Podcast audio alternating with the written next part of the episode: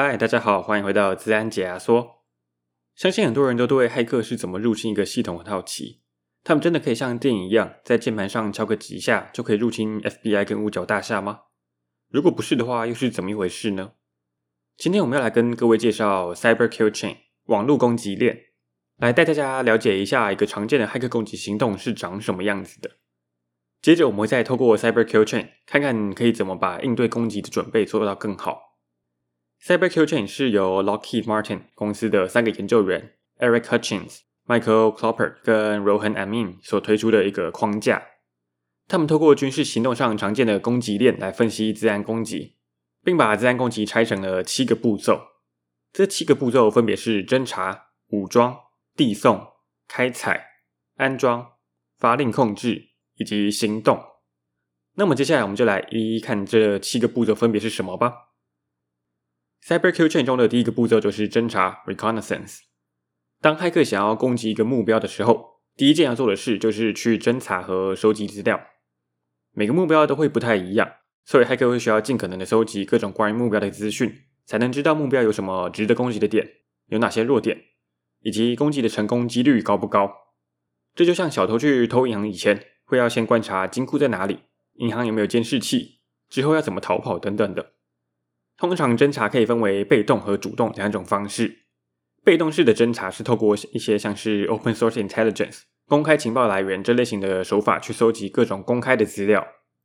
骇客会从目标的网站内容、他的 Facebook、Instagram、LinkedIn 等等的各种社交软体上去搜集有用的资讯。有时候还可以透过一家公司公布的职缺资讯，去推断他们所使用的是哪种系统跟软体，利用这些资讯去分析跟了解有哪些有价值东西跟有哪些弱点。主动式的侦查则是用一些工具去扫描目标的网站和系统，攻击者可以透过扫描目标来知道他们所使用的是哪一种系统，哪一个版本的系统，有哪些 port 是打开的，接着再去分析这些搜集来的资讯，看看目标使用的系统有没有一些已知的漏洞可以拿来利用。那么，防范骇客的侦查最有效的方式就是去减少公开的资料。越少公开资讯，骇客在侦查上就越困难。这也是为什么我们过去提醒过大家好几次，要留意自己在各个社交平台上分享的内容。这些分享在公开平台的各种资讯，都会可能成为骇客在侦查时的情报来源。如果是以比较技术层面来看的话，我们要做的就是去减少系统暴露在外的讯息，这包含了开启的 port。系统的错误讯息，一些连线请求回传的 header 或是 metadata 等等的资讯，如果没有把这些资讯隐藏保护好，骇客就会可以透过这些资讯知道我们使用的是哪个系统和版本。我们还可以利用之前跟大家介绍过的 Honeypot 或是 Canary Token 这类型的警示工具，让我们在被扫描和侦查的时候可以收到通知。当骇客完成了侦查以后，第二个步骤就会是到了武装 Weaponization 了。这个步骤就会是去寻找和制造攻击的工具。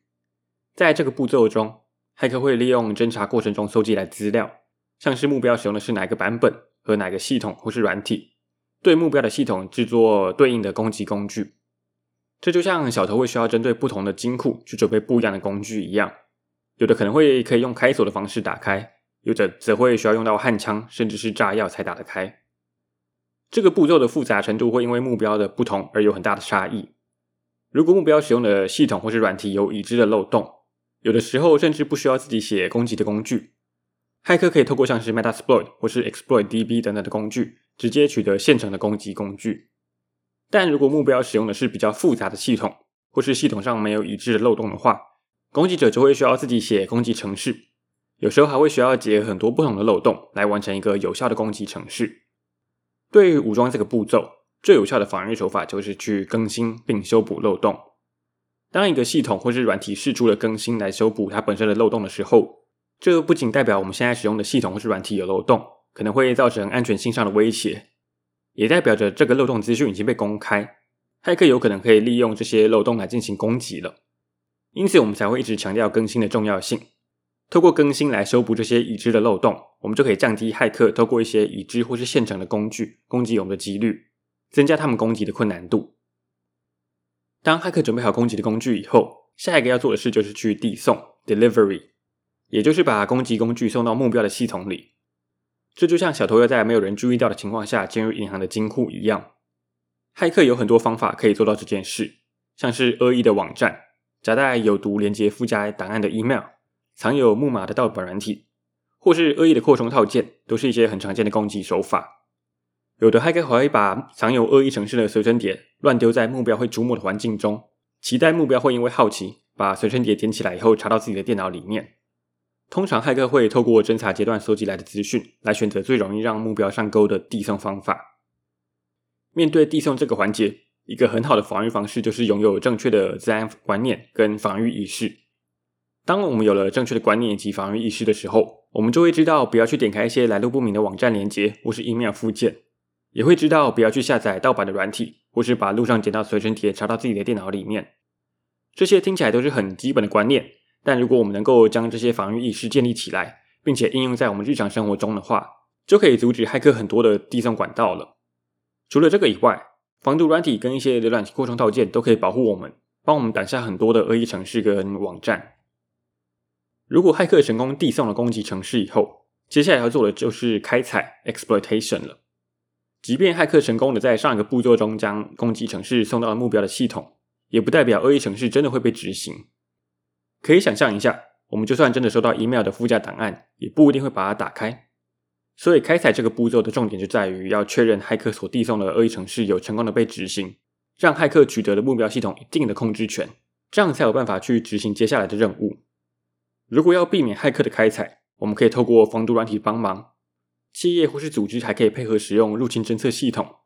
透过这些工具，我们可以侦测或是阻挡骇客递送进来的恶意程式，避免我们不小心执行了这些恶意程式。在开采了以后，下一个步骤就是安装 （installation）。骇客会透过安装不同的工具和软体，来确保他们能够持续的保持在目标的系统里面。他们会安装像是木马、后门，或是像是 rootkit 这类型会入侵电脑的 BIOS 或是韧体的攻击工具。来确保他们安装的恶意程式，即使在电脑重开机或是其他事情发生了以后，还是会再一次的被自动执行。有些 rootkit 甚至不怕电脑重设，因为他们入侵了比作业系统更底层的部分，所以即使删掉了所有档案，重灌电脑也没有用。这个步骤对于骇客来说最重要的是，在于说不要让前面所有的努力都白费，不然辛苦植入的恶意程式，如果在目标发现电脑怪怪的，把电脑重开机以后就不能用的话。那么前面四个步骤的努力就通通白费了。站在防御的角度来看，当骇客已经来到这个步骤的时候，我们重点已经从抵御骇客变成侦测出骇客了。毕竟骇客都已经完成开采的话，就代表该有的防护已经都失效了。这个时候，我们就需要透过侦测系统和电脑的内部活动，来看看有没有不正常的活动迹象。资安资讯和事件管理系统。以及带有使用者行为能力分析的防毒软体，都会是可以帮我们侦测出这些不正常活动的工具。接下来的第六个步骤就会是发令和控制 （Command and Control）。我们通常会把发令和控制的英文 Command and Control 简称为 C2。现在的骇客攻击都不单单只是想要入侵系统，然后快速的发动攻击那么简单而已。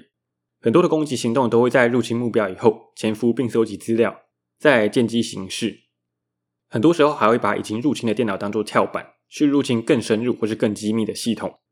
因此，当恶意程式被成功安装在目标上以后，很多骇客会做的事就是与恶意程式建立 C2 的连线通道，让骇客可以手动的去控制这些恶意程式，透过这个方式来依照情况下达更精确的下一步指令。这么做的好处是，骇客不需要在最一开始武装的步骤中就把所有东西都写好，毕竟大部分的时候骇客是不知道目标系统内部是长什么样子的。很难在入侵之前就知道下一步要做什么。透过建立起 C2 的连线，骇客就可以在成功入侵目标以后，再根据当下搜集到的资讯去做下一步的判断跟行动，这样可以避免掉很多错误的尝试。从某些角度来看，也比较不会被发现。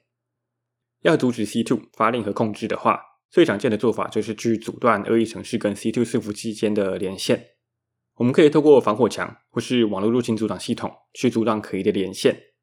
也可以透过之前跟大家介绍过的威胁情资 （Threat Intelligence） 来取得所有已知的 C2 伺服器资讯，并挡下所有跟这些 C2 伺服器的连线。Cyber Kill Chain 中的最后一个步骤——行动 （Actions on Objective） 就是骇客的最终目标。这个最终目标会因为很多因素而有所不同，有的骇客可能是为了钱，有的是为了商业机密，有的则是因为政治因素。最近也听到越来越多针对目标上游厂商或是下游客户所发起的供应链攻击。一般来说，如果完成了行动这个步骤，就代表骇客成功的进行了一次攻击。要阻止骇客的行动的防御手法，会因为骇客的目标不同而有很大的差异，因此会很难有一个万用的方法。但我们可以透过之前跟各位介绍过的威胁模型分析 （threat modeling） 来透过攻击的角度去思考我们有哪些重要的资产可能会是骇客的目标，接着透过分析的结果来针对重要的资产去做保护，这样就可以增加骇客攻击的难度，并降低行动的成功率。大家在了解 Cyber Kill Chain 的七个步骤以后，应该会发现，要完成一起成功的骇客攻击，并不是一件太容易的事。